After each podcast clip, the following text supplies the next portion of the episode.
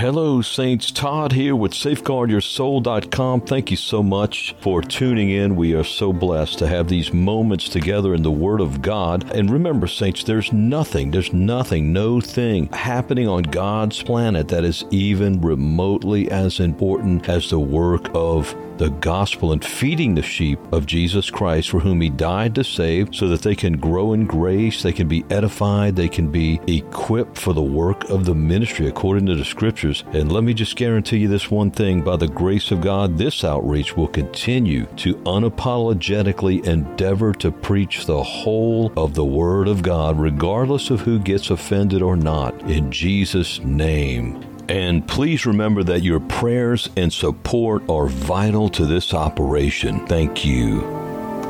We were talking about how the spirit of Antichrist, that's a term from First John chapter four, comes in and denies that Jesus Christ has come in the flesh. And I believe that includes, and most subtly and insidiously includes, that they deny, they come in and they begin to add to the requirements God, the only Savior, Jesus Christ, gave man for salvation. You see, if you add to the Word of God, you are cursed. You're under the plagues or the curses of Revelation. That's like the last three, two or three verses of the Bible. And this is what these people are doing. This is not some little innocent deception or something, self-deception. No, this is vile atrocity in the eyes of a holy God. Paul actually said these people are accursed. Yeah, little sweet Paul, as some would like to frame him falsely, says that these people are actually accursed. Galatians one, six through nine, they're preaching another gospel, and it's another Jesus, because it's not the one depicted and conveyed in the New Testament Scriptures. This is a false Jesus, and it's another spirit behind it.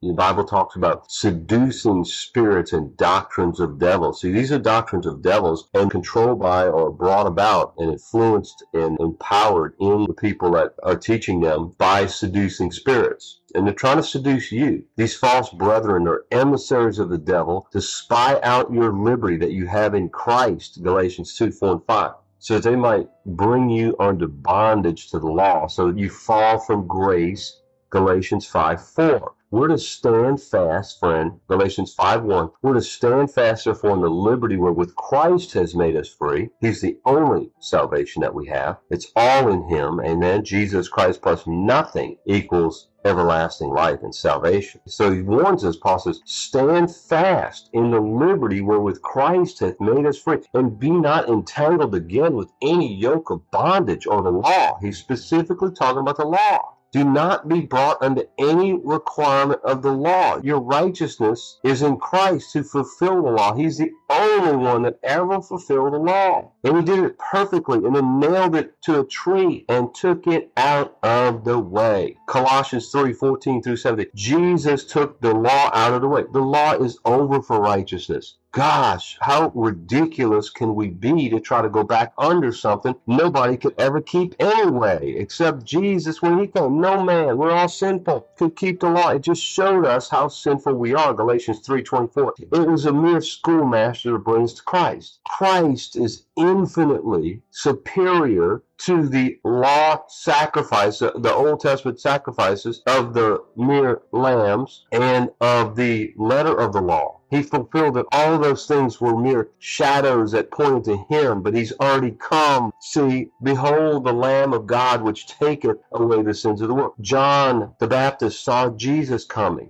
having all the knowledge as a Jew, this prophet John, John the Baptist. And he made the way of the Lord, if you will. He announced His entrance into the earth and His coming as the Messiah. Behold, the Lamb of God, which taketh away the sins of the world. He came and He became the Lamb of God. He was the fulfillment of what those animal sacrifices merely prefigured or foreshadowed. But now He's come. Do you believe He's come and satisfied the claims of the Father's justice to make us righteous? Of course He has. But the spirit of Antichrist wants to seduce you and me to let that truth fall, to not be vibrantly nourished up in that precious truth of the Lamb of God who already came and accomplished redemption for us. The Bible even uses the word accomplished in the New Testament, about Him accomplishing salvation for us. Jesus, when he had by himself, he needed no help, and no one qualified to help him. Hello, Hebrews one, verse two and three. When he had by himself purged our sins, or accomplished salvation for us, sat down at the right hand of the majesty on high. Hallelujah. Jesus did a perfect work. The book of Hebrews is something I want you to become, I encourage you to become extremely familiar with as you're nourished up in the words of eternal life and established in the truths of the New Testament that God gave you in his word, so that you're not seduced by an evil spirit working through wolves and false brethren. They're called the concision, dogs, and evil workers in Philippians three, one through three. You see, friend,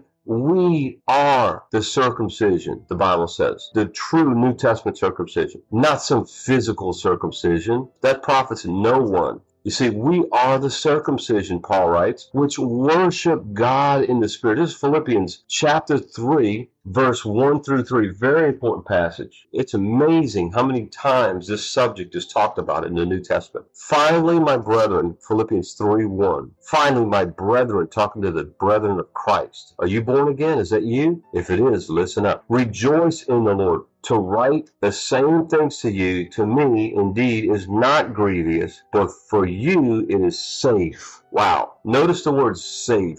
S A F E, right there in Philippians three, one. Paul's saying he's writing again to them. To write the same things to you, to me, indeed, is not grievous, but for you it is safe. Paul wanted nothing more than to keep them safe. God will keep you safe, but only if you adhere to him, you seek him yourself, you study to show your own self-approved unto God, and stop relying on your pastor. In most cases, pastors aren't, they don't even know the Word of God themselves. And we don't know that. Some people don't know that because they don't know the Word of God. So they don't know that he doesn't know the Word of God. And they, they're following him, basically. Get in the Word yourself. Ask God to forgive you. Repent of not studying his Word. Those who love God love his Word, period. If you don't love the Word of God, it's because you do not love the Lord. It's amazing to me how much time, energy, effort, money, resources that people have to go learn and find out and study about every other wicked person in the world, Hollywood, who they're dating and who they broke up with, and you know, the sports figures. I'm not saying there's anything wrong with sports, but you know, when you know all the baseball players and all their stats and the football players and the quarterbacks and the basketball players or whatever other sport you like, you can't even name the Ten Commandments by heart. Good night. You don't have five scripture memorized verbatim. That's just ridiculous. That shows that you do not love the Lord. You love everything in this world and you don't love the Lord. You just want to use him to go to heaven, but you don't want to get to know him. And you're not going to go to heaven if that's how you die, friend. If he's not your first love and you're lukewarm, you're going to be spewed out of his mouth. You must repent and return to your first love and do the first works.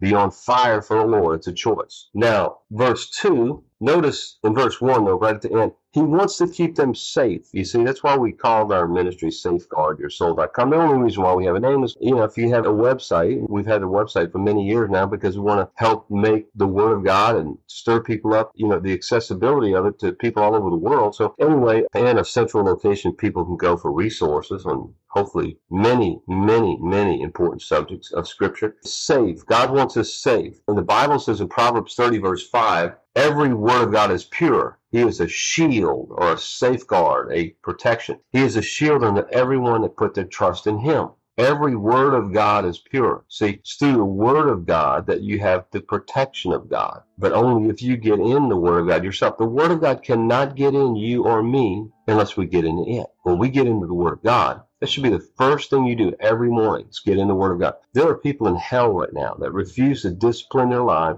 They refuse to put God first. Now, somebody might say, wait a minute, brother, that's a work. Yeah, that's a work of faith. See, true saving faith always produces good works, because when you put your faith in Christ, you've got a relationship with him, and you choose to put him first. We're saved by grace through faith, but we've not been given a license to live in sin. And if you don't have Jesus first in your life, you're living in the sin of idolatry. You got idolatry in your heart. No idolater is going to enter the kingdom of heaven. Ephesians five, five through seven. And Revelation twenty-one, eight, et cetera. So, you know, shall we continue in sin that grace may abound? God forbid, Romans six, one and two. God's grace, God's saving grace in your life produces the fruit of the Spirit in an obedient life to Christ. You are his workmanship, created in Christ Jesus unto good works. Those works don't save you. That fruit doesn't save you. But their evidence is that you truly have a saving relationship with Christ, that you're abiding in him. So Philippians three, two says, beware of who? Listen, beware of dogs. Beware of evil workers. Beware of the concision. These terms are very vile, by the way. They're very incriminating. This is God's word, friend. I don't apologize for it. These are fitting terms for those animal wolves that are running around trying to get folks back under the law. They're cursed. They're literally cursed. Trying to get people to observe Saturday as a Sabbath as if that has anything to do with your salvation. Now, if you want to observe Saturday, that's fine. It has, it's not going to give you anything spiritual more than anybody else. I can tell you that. And anybody who's leading you believe that is a seducing spirit, an evil wolf. There's no virtue in a day. The virtue is in the one who made and makes every day. And by the way, he came and died on the cross to nail the Sabbath keeping to the cross and take it out of the way. Colossians two fourteen through seventeen. So we're to beware of these dogs, these evil, not just workers, but evil workers. These people are evil, the Bible says. Beware of the concision. God wants us safe, kept safe from them. Verse three, for we are the circumcision, which worship God in the Spirit and rejoice in Christ Jesus and have no confidence in the flesh. Notice, the true New Testament concision are those who what? Worship God in the Spirit. Not according to the law, but in the Spirit. Jesus said that those that worship the Father must worship him in spirit and in truth. In, in the Spirit and according to the holy truth of God's Word. And the New Testament does not tell us that we're under any part of the law. New Testament believers are justified by faith. God receives people and justifies them on the basis of faith in Christ, the only one who kept the law and then nailed it to the tree at the cross and took it away. Jesus is the only one, and he nailed it to the tree. And then they're going to say, wait a minute, Jesus said, not one jot or tittle. Well, yeah, that's right. Not one jot or tittle from the law will pass away, but he had not died to take away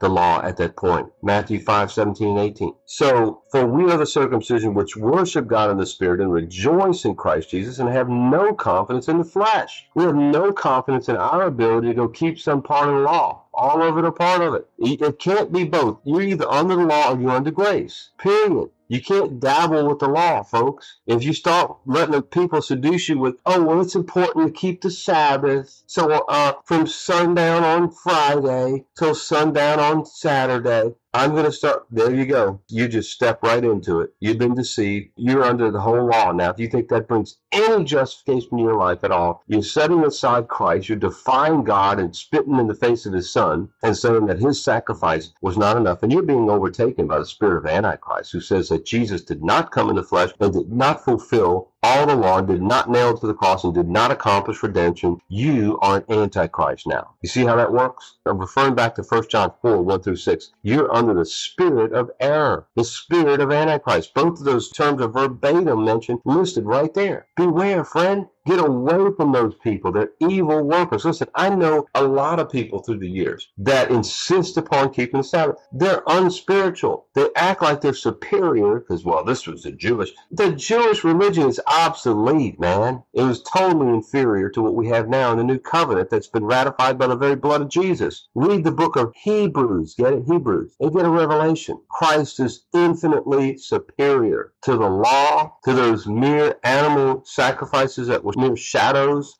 of what he is now, the substance and the Savior. God bless you. And we'll be back for one more session, maybe two. Who knows?